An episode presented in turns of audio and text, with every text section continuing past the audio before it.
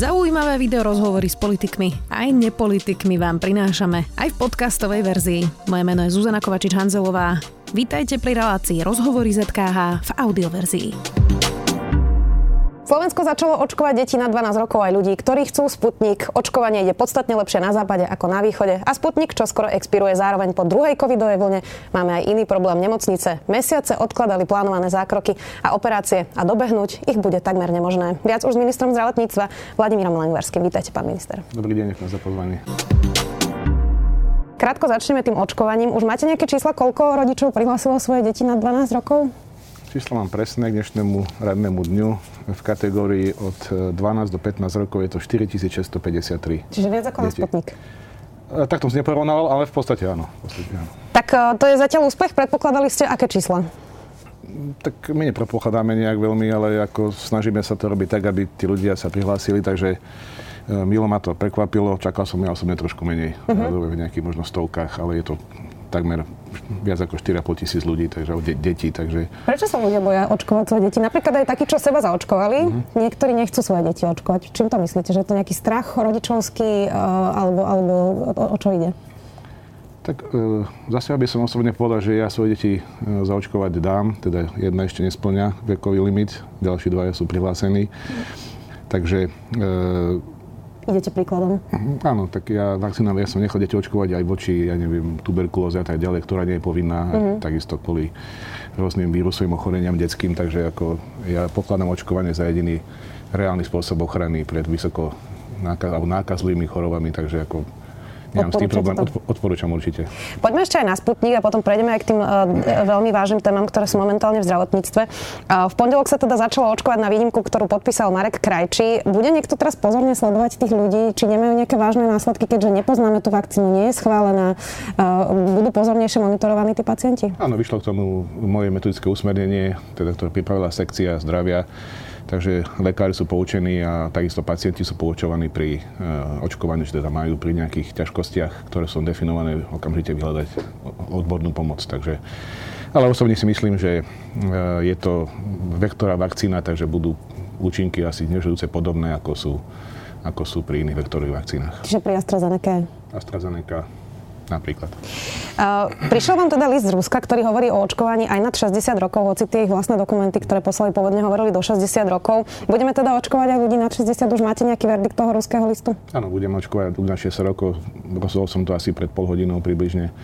Uh, prišla taká štúdia, ktorá hovorila o uh, teda výsledkoch uh, očkovania 60+. Plus tá úspešnosť tej štúdie ruskej je tam teda pomerne vysoká, takže od zajtra sa bude môcť začať hlásať ľudia aj na 60+. Plus. Bude to bezpečné? Mal by to byť bezpečné, áno. Nie je to celé jedna veľká blamáž. Padol tu kvôli tomu premiér, bola tu nekonečná koaličná kríza, hádky a nakoniec sa očkuje, ja neviem, 5, 6, 7 tisíc ľudí. Nie je to príliš málo na to, akú cenu vlastne táto vláda za to zaplatila? Tak ja som už niekoľkokrát deklaroval, že ja som za európske riešenia, takže preferujem teda vakcíny, ktoré sú registrované. To, čo sa tu udialo teda v tom teda marci, tak e, sa udialo možno v tom marci, keby sa začalo, hneď, tak ten záujem by možno väčší. Ale ja si myslím, ten záujem, myslím si teda, že ten záujem, ktorý tu je, asi tak reálne odráža nálady spoločnosti a možno, že aj tí ľudia, ktorí tvrdili, že teda sa nebudú ničím očkovať ako Sputnikom, tak tých asi menšina a ostatní, ktorí teda tvrdili o Sputniku, tak sa nechceli asi očkovať vôbec. Posledná otázka k Sputniku. Máme 200 tisíc kusov, expiruje už čoskoro. Čo s tým ideme robiť? Darujeme to do Česka, do Maďarska, vôbec je to možné na základe tej zmluvy, ak by sme to nestihali, lebo toľko ľudí sa určite očkovať nebude chcieť Sputnikom, už to vieme vlastne na základe tých počtov. Čo s tým bude?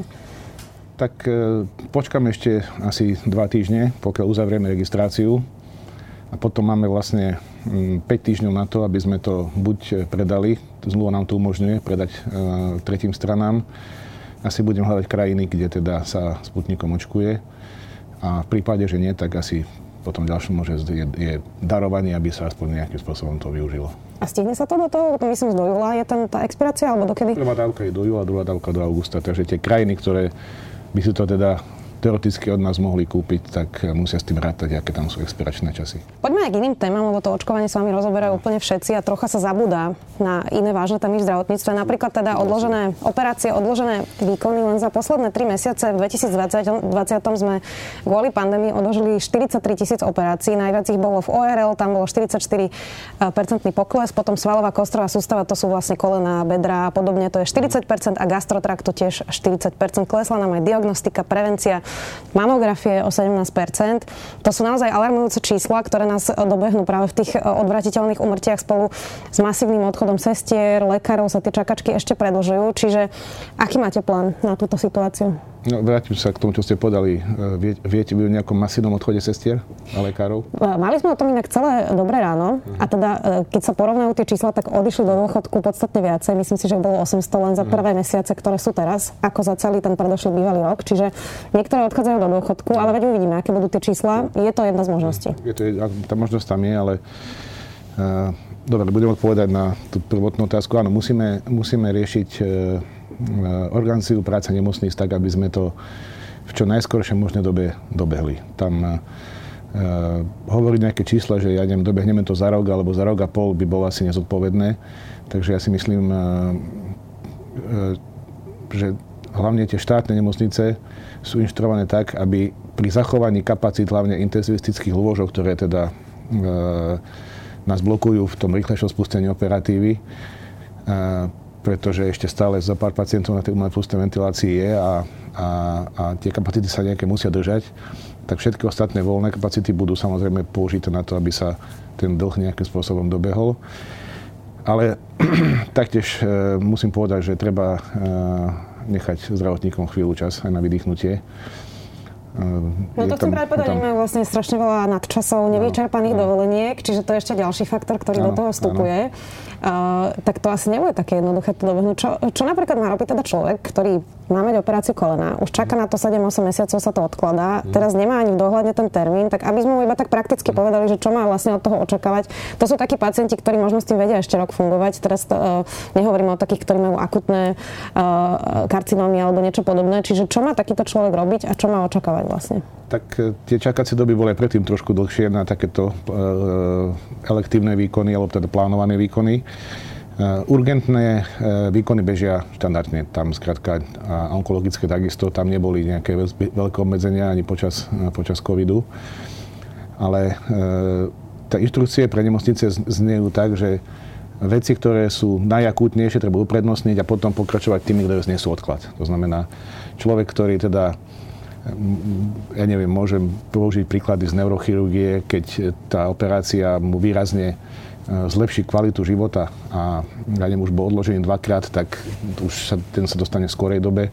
A ten, kto je tam na čakačke a nie je tam ešte ten, ten komfort života tak e, e, postihnutý tým ochorením, tak ten bude musieť počkať. Takisto sú to takisto e, tie náhrady klbné a podobné veci. Takisto tí lekári najlepšie presne vedia, kto je presne v akom stave a plánujú si to tak, aby, aby tie najakútnejšie stavy išli ako prvé a potom tie ďalšie.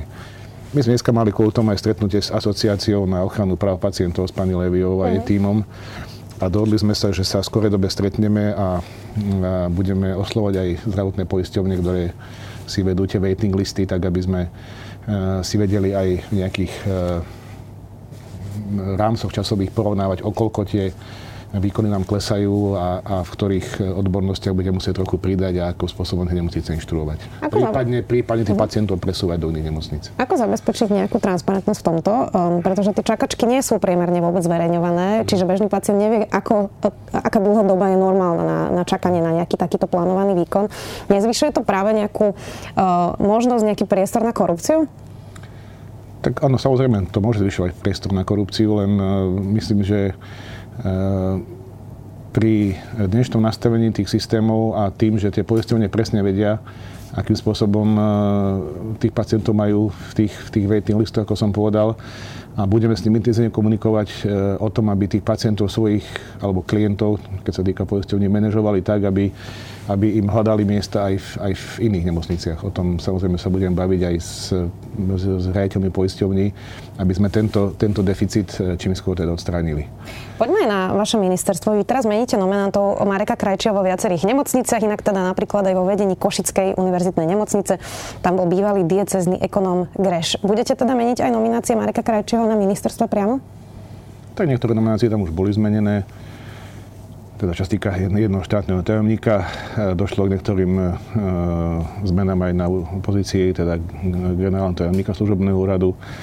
No a ako ja nevy, nevylučujem, že budú ďalšie zmeny, len tie zmeny sú trošku vynútené životom, lebo niektorí generálni riaditeľa sekcií sa vzdali svoje funkcie, niektorí odišli, niektorí vlastne odišli na vlastnú žiadosť, takže plánujeme ešte robiť nejaké zmeny reorganizačné za účelom trošku zjednodušenia systému a z nejakého sprehľadnenia funkčnosti jednotlivých celkov, hlavne čo sa týka krízového manažmentu, lebo ten e, sa mi zdá výrazne poddimenzovaný.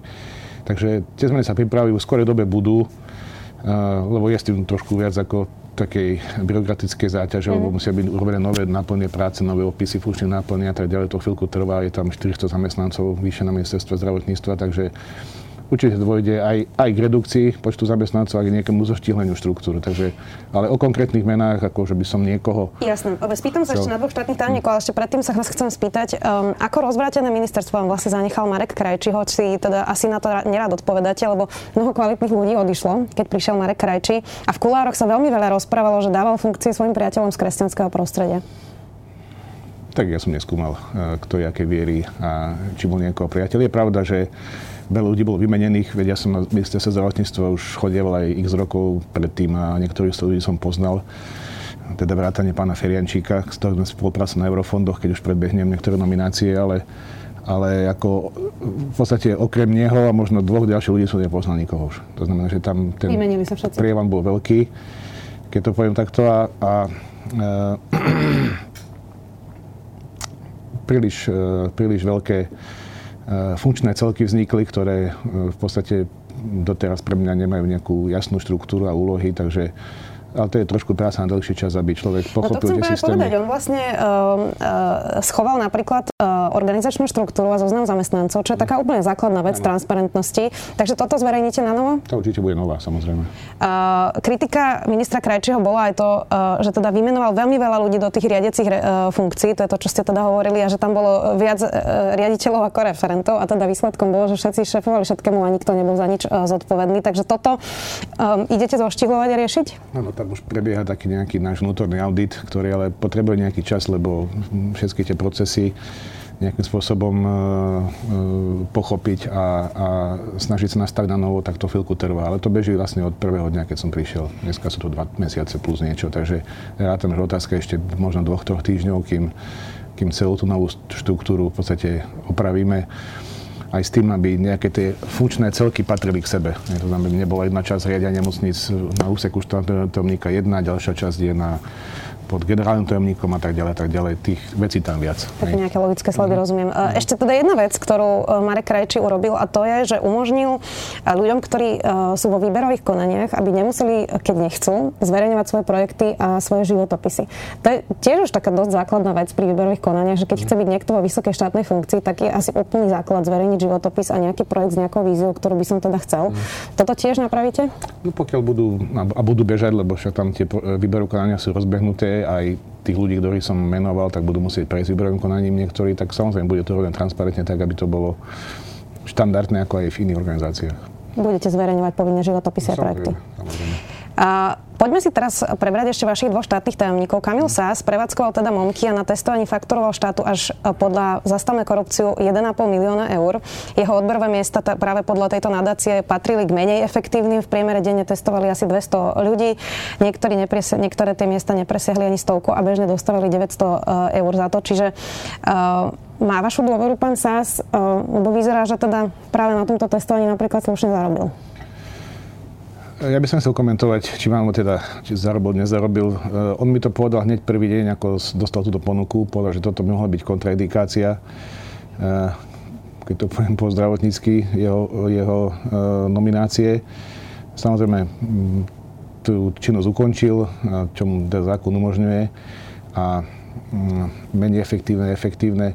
Tých odberových miest bolo vyše 700 a keďže to bola výzva z ministerstva zdravotníctva, ktorá teda ktorá e, umožňovala ich zriadenie, tak e, skrátka, kto sa prihlásil, tak ten to dostal. Mm, to ale viete, na čo sa pán minister pýtam, ja. lebo uh, ukázalo sa, že Jana Ježiková, druhá štátna tajomnička, mala na starosti testovanie aj očkovanie a jej brat bol v rokoch 2011 až 2015 práve spolu pánom Sásom v jednej firme, tak to trochu vyzerá, že teda mala väzby na firmu, ktorá testovaní, ktoré mala na starosti, zarobila najviac zo všetkých momiek, ktoré vznikli a teda ten systém naozaj bol taký, že sa vydávali tie povolenia všetkým, ktorí o to požiadali. Mhm. Ale toto teda vyzerá, že na tom obaja dosť možno zarobili.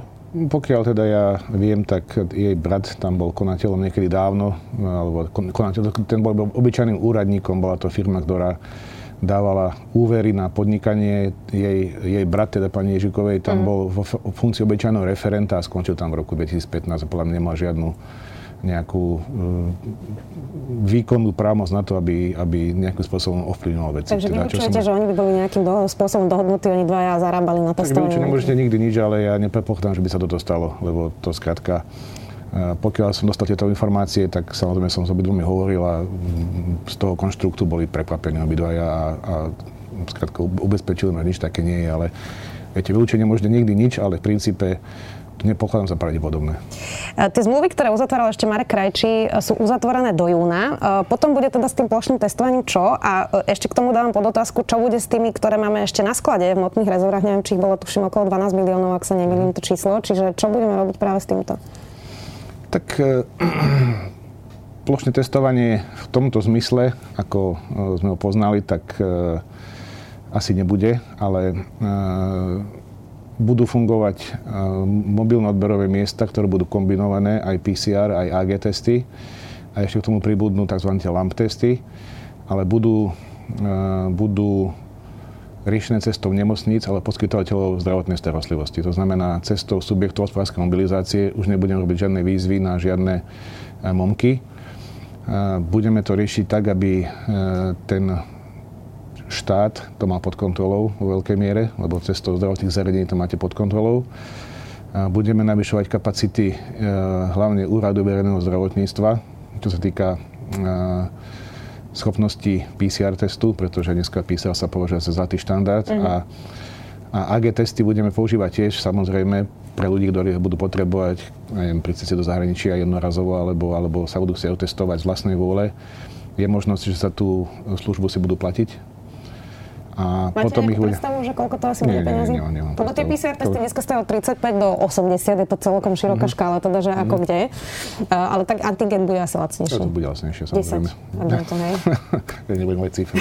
Dobre. Viac ako 10 to nebude určite. Dobre. Ale dobre. To, to nie je princíp, že platiť, ale princíp je ten, aby, aby bola dostupnosť e, v nejakých e, regiónoch tak, aby plus minus na každý nejaký počet obyvateľov bol nejaký, nejaké zdravotné zariadenie, ktoré to vie poskytovať Samozrejme, to musí byť napojené do systému nášho, aby sme vedeli presne tých e, počet e, pozitívnych.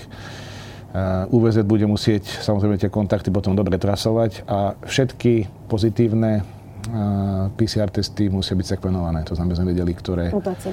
ktoré mutácie u nás máme. 12 miliónov testov je ale naozaj veľmi veľa. To asi nebudeme teraz najbližšie potrebovať, alebo? Určite nebudeme kúpovať žiadne AG testy. Máme ich dosť na sklade. Máme ich dosť na sklade. No ale teraz myslím, že či 12 miliónov nie je tak veľa, že to je zbytočné tak ono ich bolo veľa viac, sme ich minuli desiatky miliónov. Takže ostalo 12 a to už niekoľkokrát sa povedalo, že toto, toto nebude stačiť na pomerne dlhú dobu. Ale pri, zase v tej, v tej stratégii to je nastavené tak, že pokiaľ by e, v niektorých ohniskách sa zistil vysoký výskyt nejakých, nejakých e, mutácií, alebo teda celkovo pozitivity, tak e, AG testy budú nasadzované na plošné kontroly, ja neviem, podnikov, škôl, mhm. do ohnisk. Poďme aj na ďalšie témy. Uh, ombudsmanka Patakijová teraz predložila mimoriadnu správu o stave pôrodníctva a porušovania uh, práv žien práve pri uh, pôrodoch. A teraz okrem toho, že to je počas pandémie, toto je dlhodobý problém na Slovensku. Uh-huh. Naozaj v pôrodniciach sa používajú techniky, ktoré už dávno sú prežitkom, tlačí sa na vrchu, násilné nástrihy a rôzne iné veľmi vážne veci pre ženy. Teraz v koalícii diskutujete o zvýšení pôrodnosti. Na to sa vás pýtať nebudem, to nie je vaša expertíza, ale nie je taký ten úplný základ, aby žena dokázala mať dôstojný pôrod? Ja s tým samozrejme súhlasím s pani Patakivou, som sa mal stretnúť, myslím, že dneska alebo včera e, odriekla stretnutie, lebo som sa vedel presne, o čo ide. E, mám samozrejme e, nejakú základnú informáciu, že o čom sa chce so mnou baviť, takže počkam si na to stretnutie, aby sme si presne povedali, o čo ide a potom samozrejme k tomu prijali nejaké opatrenia. Musím sa potom porozprávať s odborníky. Ja zvolám samozrejme veľké stretnutie k tomu, aby sa našlo nejaké riešenie a, a nemám, nemám žiadny problém, aby sme to v podstate riešili a tak, aby, aby sa tá úroveň toho poľníctva na Slovensku zvýšila, ale tie informácie, ktoré zatiaľ mám, sú jednostranné. To znamená, keď si počujem obe strany, tak uh, sa budeme k tomu nejak postaviť. No, keď bude treba... robila asi nejaký prieskum, to úplne nie je jednostranné. tak ono stále viete, keď e, niekto spraví prieskum, ale potom tá druhá strana niečo povie, tak to, to, trošku do toho vnáša iné svetlo. Hej. Ale ja, ja nespochybňujem ani jej zistenia. Pán minister, my máme na Slovensku napríklad extrémne vysoké počty cisárskych rezov, uh-huh. vyvolávačiek, nástrihov, tie štatistiky hovoria o tom probléme už roky. Čiže ombudsmanka teraz dala mimoriadnu správu, ktorá potvrdzuje to, o čom teda, priznám sa, že ja som novinárka asi 12 rokov, diskutujeme 12 rokov a nikam sme sa nepohli. Takže to nie je ako keby jednostranná správa ombudsmanky, ktorá teraz ako keby si vypočula 5 žien a urobila na základe toho správu. To nám hovoria vlastne čísla, štatistiky a aj e, mnohí odborníci. Ja som minister zdravotníctva dva mesiace a jeden týždeň. Takže pokiaľ uh, začneme o tom probléme riešiť, tak budeme mať snahu ho doriešiť tak, aby uh, sa takéto správy už neopakovali. Dobre, budete to riešiť, chápem, dáme vám teda mm. čas. Poďme ešte na tému rásochy. E, v podstate programové vyhlásenie vlády hovorí, že vláda bude presadzovať, aby bola do 5 rokov vybudovaná komplexná koncová univerzitná nemocnica v Bratislave na Rásochách. Pre zrýchlenie jej výstavby pripraví zákon o strategickej investícii Lex Rásochy. Vy ste ale pri návšteve nemocnice Penty e, v Boroch povedali, buď Rásochy budú stať, alebo nebudú stať, buď táto nemocnica v Boroch pôjde v inom režime, štátnom, pološtátnom alebo inom. V hre sú všetky možnosti. E, vy ste si tú nemocnicu išli išli pozrieť. Otázka teraz je, že ak by teda sme uvažovali o tej možnosti, že by sme ju odkúpili, je tam možnosť, že by expandovala, pretože to, ako vyzerá teraz, to nie je veľká koncová nemocnica, bolo by ju treba rozširovať. Je tam to, e, ten priestor, kam ju rozširovať, sú tam pozemky, kam ju rozširovať. Je toto ako keby nejaká reálna možnosť? Uh, ako som povedal niekoľkokrát, všetky možnosti sú v hre, ale ja, uh, viete, možno na to máme chvíľku čas, 5 minút, aby som objasnil. Mám.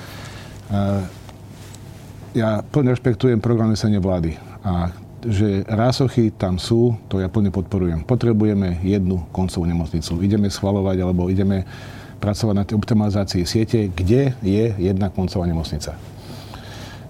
Keď som prišiel na ministerstvo zdravotníctva, tak tam existovali nejaké plány, ktoré hovorili o tom, že postavíme nejaké väčšie nemocnice univerzitného typu alebo, alebo toho krajského typu podľa tých úrovní niekde na východe, v strede a takisto koncovú nemocnicu. Len treba si uvedomiť, že v tom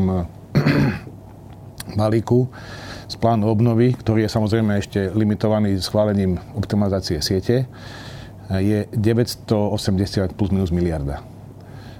Keď sa bavíme o nejakých dvoch väčších nemocniciach, preto som si bol pozrieť mm, Bory, aby som sa pozrel, ako vyzerá v podstate stredne, alebo stredne väčšia nemocnica, lebo oni to sami nazývajú ako mestská nemocnica. Uh-huh.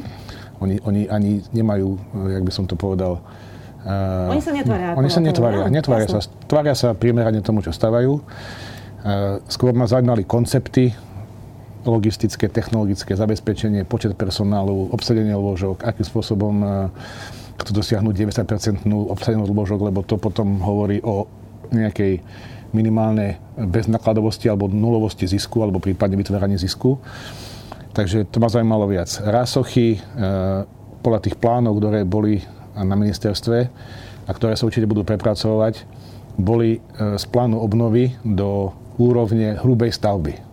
Lebo nikto nepovedal, že rásochy nebudú. Ja nie som nepovedal nikdy, ja som povedal, že možnosti viac.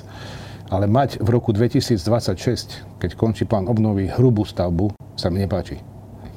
Ja, inak, ja, ja vôbec to nerozporujem, ja sa len pýtam, že ktorými cestami by sme mohli ísť. Ja teraz nehovorím, že ktoré riešenie je lepšie alebo horšie. Čiže áno, ja sa iba pýtam, že keď teda zvažujete tie možnosti, asi ste sa v tých boroch informovali teda aj o tom, že ak by mala byť možnosť odkúpiť to, čo hovoríte, že všetko je otvorené, či to má kam expandovať, či tam majú pozemky? No, pozemky majú samozrejme expandovať, kam majú, ale e, ten koncept je, lebo rasochy potrebujeme hlavne na výuku aby to bolo nemocnica univerzitného typu, kde teda môže prebiehať výuka miestnosti a tak ďalej, tak ďalej, laboratória, iné veci.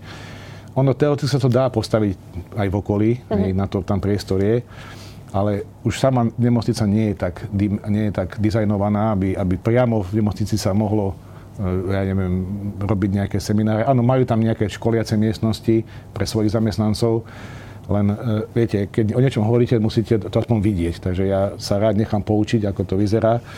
A keď teda e, sa rozhodneme, a to myslím, že sa rozhodneme, že budeme robiť rásochy, tak potom musím povedať, koľko na to dáme z plánu obnovy, aby sme všetky ostatné projekty nemuseli nejakým spôsobom e, skrečovať alebo posunúť, alebo a koľko napríklad z, z rozpočtu ministerstva zdravotníctva, teda Slovenskej republiky na to dáme, koľko to bude reálne stáť pri porovnaní nejakých cien, ktoré už tie štúdie sa robia, samozrejme, ako tam sa nestalo.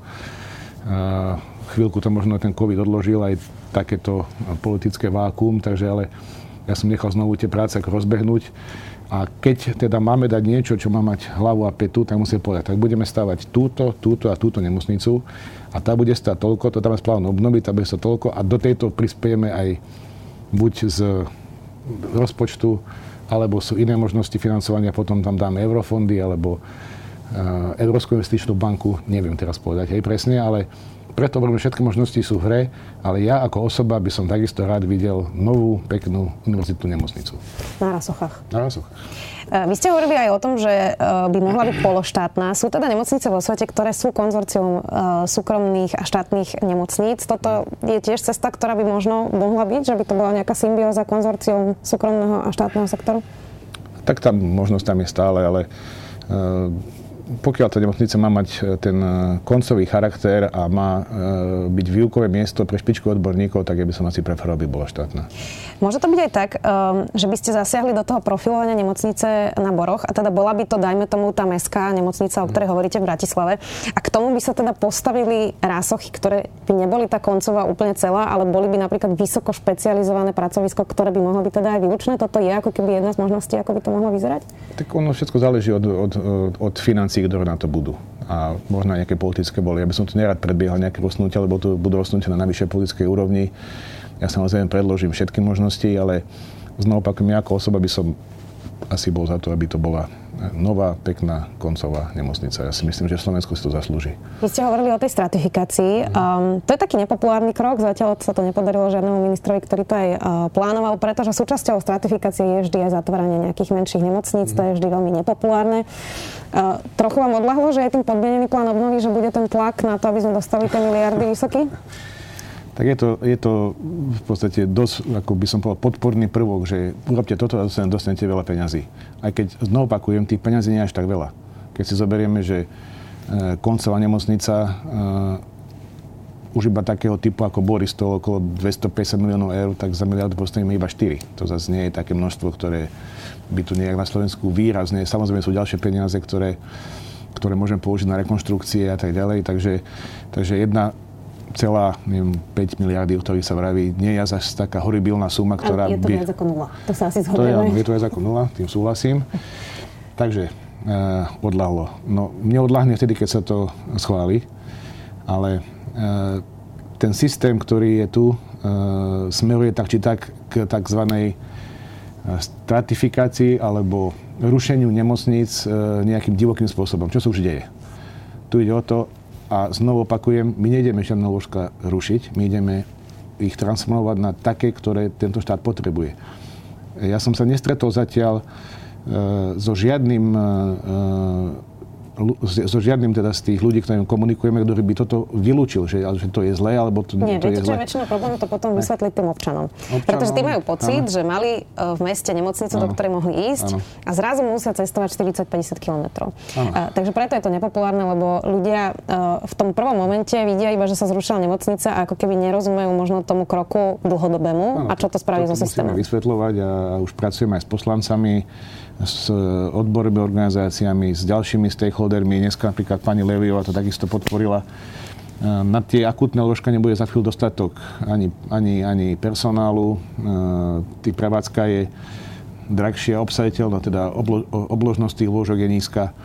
Takže to by som ne, ne, nehovoril, že máme peniaze z únie, tak teraz to poďme spraviť. No musím to spraviť v každom prípade bez tých peniazí, lebo sa ten, ten tá stratifikácia pôjde sama. Vidíte, dneska už niektoré nemocnice v podstate mm, zanikajú, ale transformujú sa aj na iné zariadenia. Mm, Nomesto nad Váhom, Ilava, tam sú, myslím, mm, zariadenia, ktoré takisto príklad aj z mojej bývalej oblasti letecká vojenská nemocnica. Dneska je tam geriatria, zo pár ambulancií a ložku dlhodobých chorých a teraz idú riešiť neurorehabilitačné ložka. To znamená, ten proces beží. Kto teda kto rozumne premýšľa aj v, tých, v tej konfigurácii nemocnice, tak e, skrátka vie, že aj tieto výkony budú potrebné, aj tieto ložka budú potrebné a budú potrebné čím ďalej tým viac vzhľadom situácie demografickej aj bohužiaľ k našej chorobnosti, ktorá je taká, aká je, ten okruh e, e, chorob, na ktoré som nás bohužiaľ aj predčasne umiera,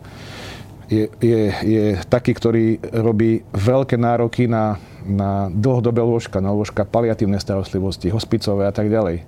My dneska v podstate nemáme žiadne neuro, oddelenia po cievných mozgových príhodách. To sú v každej nemocnici pár lôžok.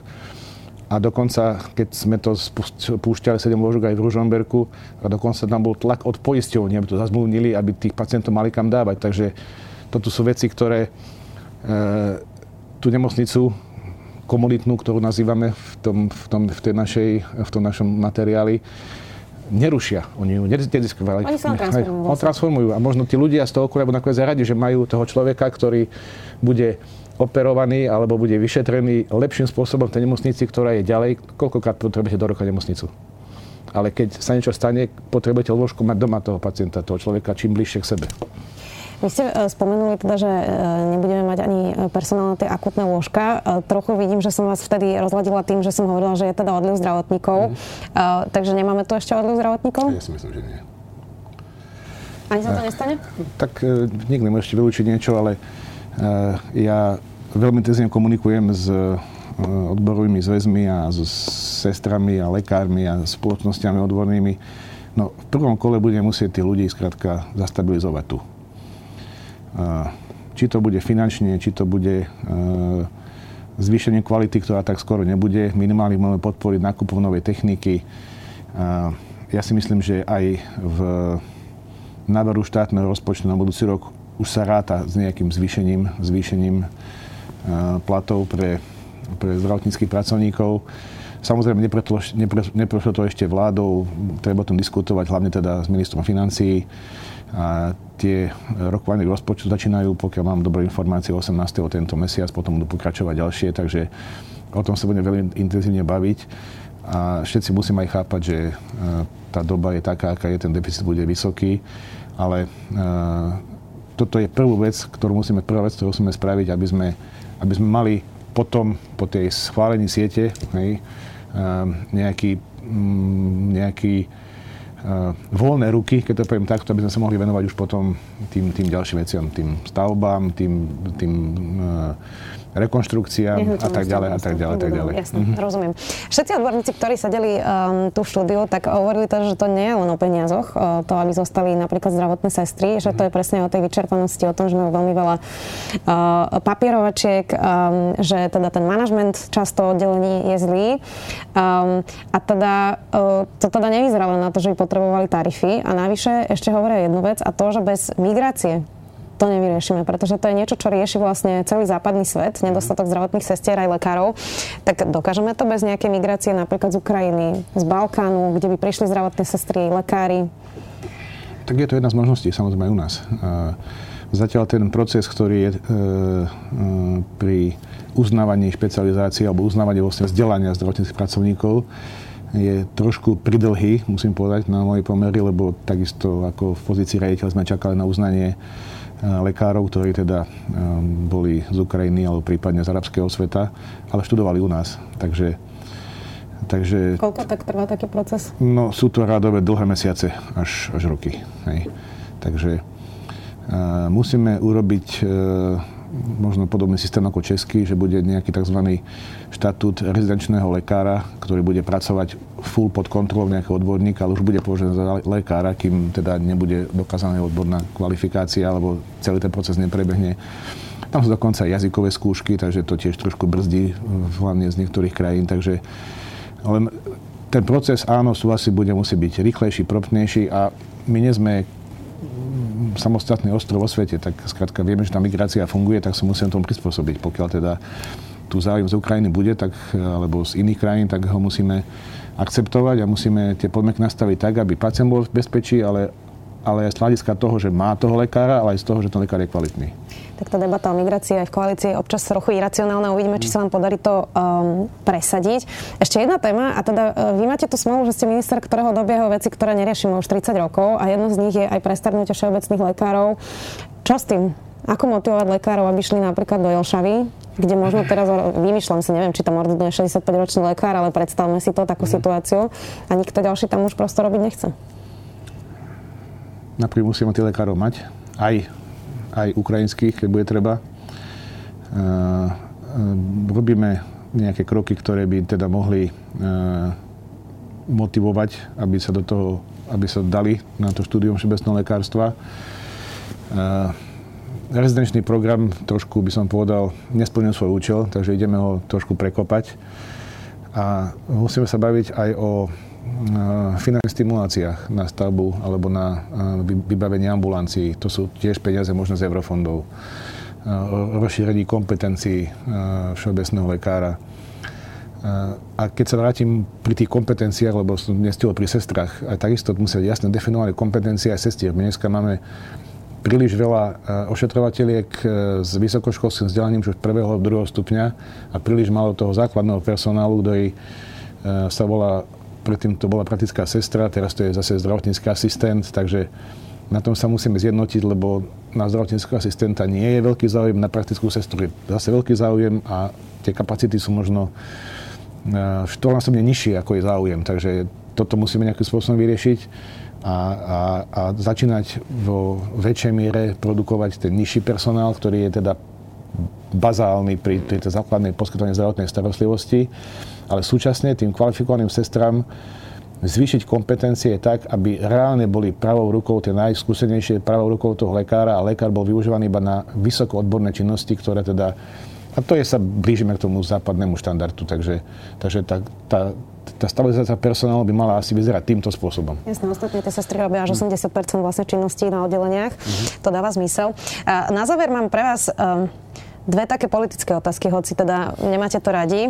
Vy ste e, v tej popularite rekordne za najkračší čas vystrelili ako najdôryhodnejší člen vlády pre agentúru Focus, ktorý e, ten prieskum robila televízia Markíza. Igor Matovič naopak, ktorý vám občas vstupuje do rezortu ako najmenej dôveryhodný. To je pre vás nejaké zadozučinenie tieto čísla?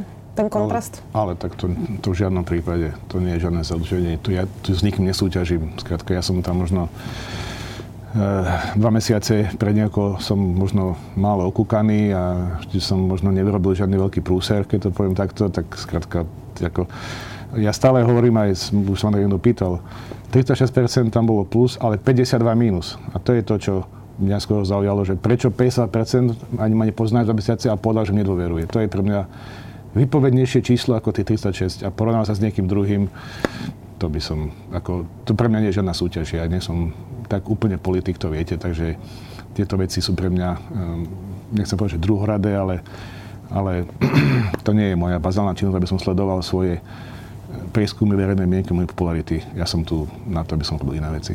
Ste v kontakte s Marekom Krajčím?